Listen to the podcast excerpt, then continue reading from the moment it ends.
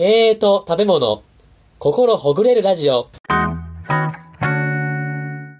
この番組は合同会社ロータステーブルの提供でお送りいたします。合同会社ロータステーブル代表の小沼理沙が食べ物という身近な話題から経営にこじつけながら食べ物にまつわる小話、エピソード、雑談、経営の極意まで楽しくコミカルに語る明日の企業経営に活かせるトーク番組です。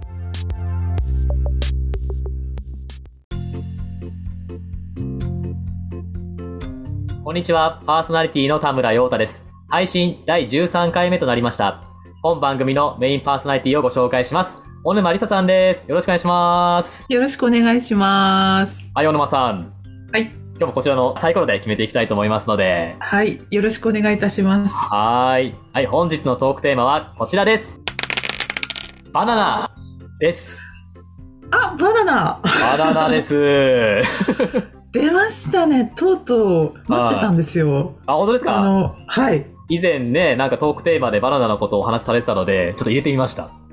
ありがとうございます。はい、語れそうですか、バナナと。そうですね。ちょっとただ、一つのエピソードに収まるかどうかっていうのはちょっと 心配があります。まあ、1時間、2時間ぐらい語れますよっておっしゃってましたもんね。そうなんですよ。おー、あー、バナナ。何かありますか？あれです、はい。あれですね。前回は、あのーまあ、2回目とか、結構最初の方でしたよね。バナナそうですね。最初の方でしたね、うんなんか。はちょうど事務所の近くにバナナ専門店ができていて、はいはいでっていう話もちょっとした記憶があるんですけれども。い。しましたね。はい。はい。あの、バナナはですね、本当に万能なんですよっていう、どう、同番のなんでしょうか？小さい子から、まあ、はいご高齢の方まで、えーまあ、栄養的にも非常に良くてですね、はい。まあ、えっ、と、エネルギー源にもなるし、あと、カリウムといって、はいこうカリウムっていう栄養素があるんですけど、はい。むくみを取ったり、こう塩分を排出排出させるこう機能があるんですね、カリウムに。はい。はまあ、高齢の方にもいいですし、い。はい。あと、まあ、程よいあの甘みがあるので、はいお子さんなんかですと、ちょっとおやつの代わりになったりとかですね。ほうほうほう。まあ、そういう、あの、いろいろ使い勝手がいいっていう食品になります。ちっちゃい子から大きな人まで愛されるバナナというか、感じですねはい。、そうなんです。そうなんです。なるほど。なんかバナナって最初の方は何もないんですけど、ただ時間経っていくとなんか黒いポツポツってあるじゃないですか。そうですね。そうそうそう。いつ頃食べ頃なんですか？食べ頃とかってあるんですかあれって？はい調理するものとか、あと使うものによって若干変わってくるんですけど、はいはい。あのー、硬いうちは、本当に硬いうちはまだまだやっぱ食べられないんですけど、はいはい。まあ、あのー少しこう柔らかくなって、皮がこう黄色くなってきたら、はい。えっ、と、まあでもまだ身は硬い状態で、っていう場合には、あの、デザートとか、あの、パフェとかにこう使ったりとか、まあそのまま食べるのも OK ですし、ほうほうほう。はい。で、ちょっと熟してきて、えーちょっと甘みが増したなっていう頃には、あの、ジュースにしたりとか、でそのバナナのタイミングによって使える料理も変わっていくんですね、こそうですね。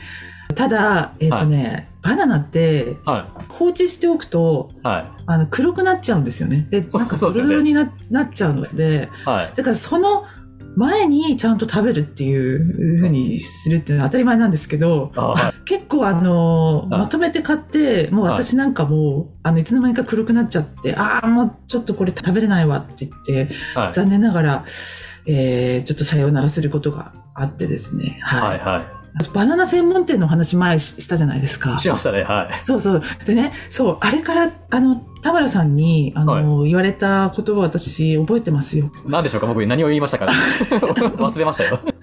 バナナ専門店がちゃんと、その、まあ、生き残るためには、あの、いい、いいあの、専門店になるにはどうしたらいいかっていうはい。話をいただいたわけですけど。無茶ぶりな質問しましたね。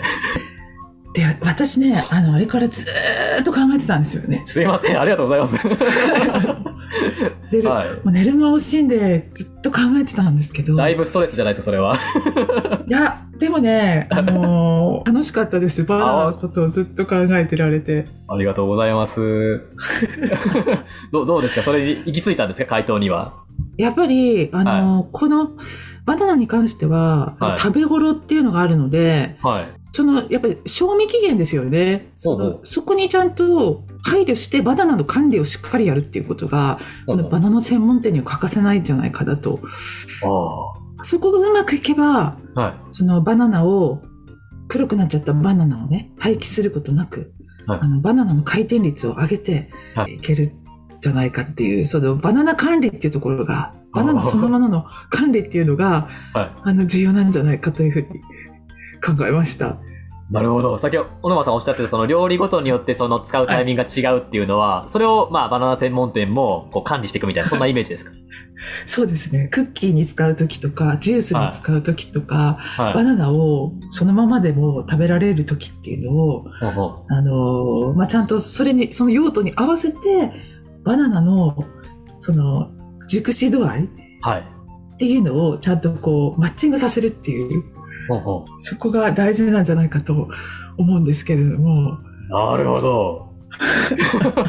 スカイツリーのバナナ専門店に届けばいいですね。どうですかね。あとでリンクでも貼っときますか？そうですね。はあとですね、あの、はいはいこれ、い。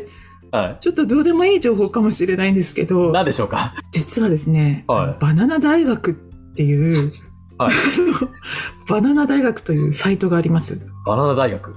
はい。それ、それ、それは何なんでしょうか？バナナ大学って検索していただくと、ほそのバナナに関するはいありとあらゆる情報がですね、う。ほまとまってる素晴らしいサイトがありますので、そちらをですね、ぜひぜひ、バナナについてより深く知りたいという方は、う。はい。知っていただけるといいかと思います。小沼さんでも2時間あっても語りきれないところが、このバナナ大学にはいろいろ書かれてるってことね。そうです。その栄養とか、はい。バナナについてですね。リンクをね、共有いただきまして、またこれも、はいあの、概要欄にまた貼らせていただいて、そうですね。ねえちょっとバナナの回なので、いろいろバナナに関する情報もそうですね。できればと。はい。まあ、バナナ大学でも十分情報は入ってますけど、もしさらに分かんなかったら、また小沼さんにね、問い合わせいただければ、レレターでもいただければね、嬉しいですね。そうですね。はい。そうですね。ありがとうございます。じゃあ、はいそそろそろ経営にこじつけていきたいんですけど、あ、バそうですね。どうしましょう、これは。だからね、バナナは、これはいあの、私ちょっと考えたのは、はい。あの、まあ、バナナって賞味期限があるわけなんですよね。おはいはい。で、バナナっていうのは、時間とともにお価値が変化するものだとお思います。はいはいはい。はい。で、これあの、黒くなったバナナっていうのはですね、やっぱり、あの、どうしても価値が下がってしまうんですよね。はい。うん。で、これは、私たちあの、経営コンサルをやってる人間からするとですね、はいあの、いつも、あの、お客様が、まあ、ご相談に来た時に、はい。えーそのお客様が、こう、提供している商品とか、サービスの、はえー市場での価値っていうのがどれぐらいあるのかっていうのを、いつも、こう、考えるわけなんですよ。ほうほうほで、もしですね、あの、バナナが、あの、食べ頃であれば市場価値高いわけですよね。う。そうですね。使い勝手もいいですし、はいい、ろんな用途に使えると。はい。あるいは、ちょっと青い段階で提供されることによって、はい。えーその成熟度合いによって、まあ、いろんな人たちがいろんな使い方をできる。っていうところで、その、少し、あの、青い状態の方が、まあ、市場価値は高いかもしれないですね。で、まあ、はい食べ頃の時も、が、こう、ピークに達するっていう、まあ、そういう感じだと思うんですけど、はいはい。黒くなっちゃうとですね、はいこれは、あの、市場価値がぐっと下がってしまうので、はあはあははい。なので、あの、こういう、この、このバナナの、その成熟度合いっていうのははい、非常にこう市場価値を見、をこう見るっていうのに、すごくこう、関係が深いんじゃないかなというふうに考えました。あじゃああれですか、その本来出すべきタイミングに商品出せずに遅く出してしまったと。リリースしてしまったから、それがお客さんにとっては全然魅力的に映んなかったみたいな。そういうことがあるんですよね。あそうなんです。だから、あの、いい商品でも、あ。はい。えっ、と、それが、その、今のニーズとかに合っていないと売れないわけですよね。時間とともに変化してしまうようなものっていうのは、やはり最適な、その、賞味期間っていうんですかね、受け入れられる期間っていうのを、ちゃんとこう見極めながら、それを市場に出していかなきゃいけないっていうことになると思うので、そうですね。はい。うん。じゃあ一個質問したいんですけど、はい。その、なんていうんですか、その最適なタイミングで商品をこうリリースするっていうのがすごい重要だと思うんですけど、はい。これでどういう風なところがポイントなんですか？その見極めポイントというか、あ適切なタイミングというか、えそこを意識したいんですか？はそれはやっぱりあの、まあ、まずはこの世の中のどういうものがこう流行ってるかとか、い。はい。今どういうことで、えー人はな困ってるかとか、何に対して喜びを感じるのかとか、はい。まあそういったものをちゃんとリサーチしていくっていうのはまず前提としてはありますよね。はあ、はあはあ、リサーチっていうとやっぱホームページとかで検索していくみたいな、そんな感じのイメージですか？えっ、と、意外とですね、あの、はいはい身近な人にいろいろヒアリングするっていうのもありで、ああ。口コミとかももちろん、まあ今はネットで、ね、調べればいろいろ情報取れるので、はい。あの SNS とかの口コミとかですね、まあそういうのももちろんそうなんですけど、まあ意外とあの身近なところで相談されたとか、まあき質問をして、で、返ってきた回答の中にヒントがあったりとかすることもあります。あ、なるほど。あもう一個質問したいんですけど、はい。例えばそのいろいろとそういう自分の商品の賞味期限みたいな、まあ言ったら賞味期限っていうものを、まあ意識して多分商品を作っていくと思うんですけど、はいまあどうしても頑張ったとしてもお客さんにとってはそのニーズで合ってないタイミングとかあるじゃないですか。はい。それお客さんにとっての賞味期限を意識したそう商品作りとか製品作りってどんなことが大事になってくるんですかね？意識するべきポイントというか。まず前提としては、はい。あの、お客さんっていうのは、まあ、変わるものだということをまずちゃんと理解するっていうのがまあ大事だと思っていて、はいはい。で、あの前もちょっとお話ししたかと思うんですけども、はい。お客さんってやっぱりすぐ変わるんですよね。移り気が結構激しくてですね。ほうほう。で、あの作る側っていうのは、いろいろ調べて、えー試作品作って、えーテスト販売して、で、本販売してって、結構念入りに、あの、時間かけてやったりするじゃないですか。はい。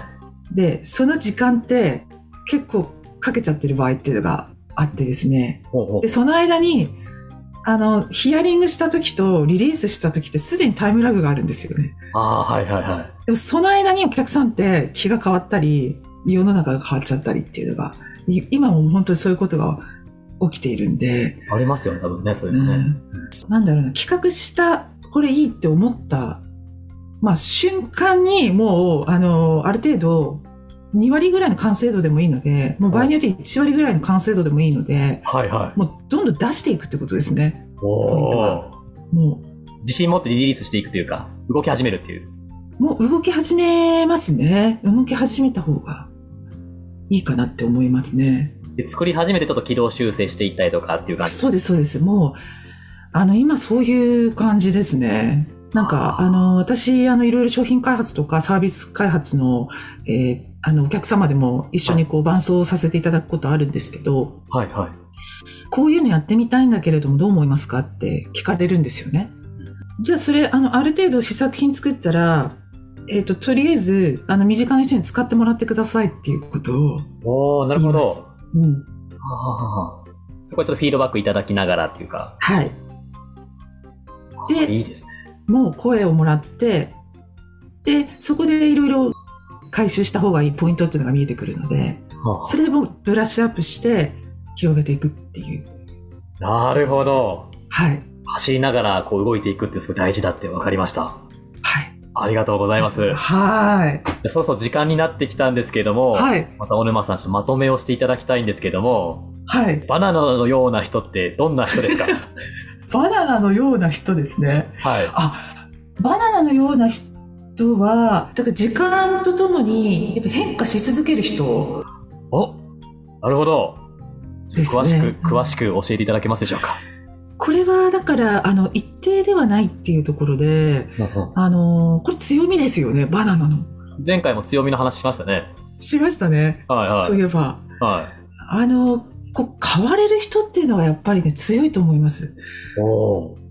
青い状態でも、えー食べ頃でも、やや甘くなるっていう状態でも、何かしらお使い勝手があるわけじゃないですか。そうですね。確かに。はい。変化できる人っていうのは、まあ、この時勢では、生き残れる人なんじゃないかなって思いますね。おー、なるほど。どんな料理とかにも適用できるような人材というかね。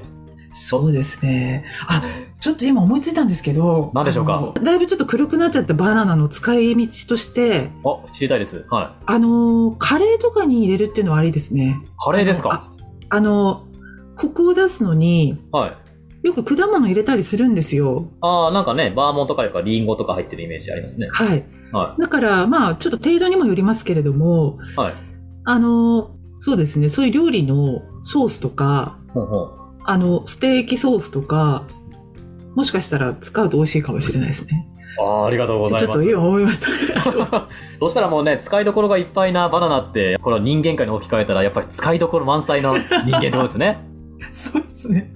まとめていただいてありがとうございますい。やいや、そんな人材に僕たちもなっていきたいなと強く思いました。そうですね、ちょっと頑張りましょう。頑張りましょう。はい。はい本日はバナナというテーマでこじつけさせていただきましたが、い、かがでしょうか？大丈夫ですかね？ありがとうございます。そうですね、まだちょっわかれそうですけども、ちょっと今回はこのくらいにしたいと思います。バナナボリューム1にしときましょうか、今日は。そうですね。はい。わかりました。今回もありがとうございました。ありがとうございました。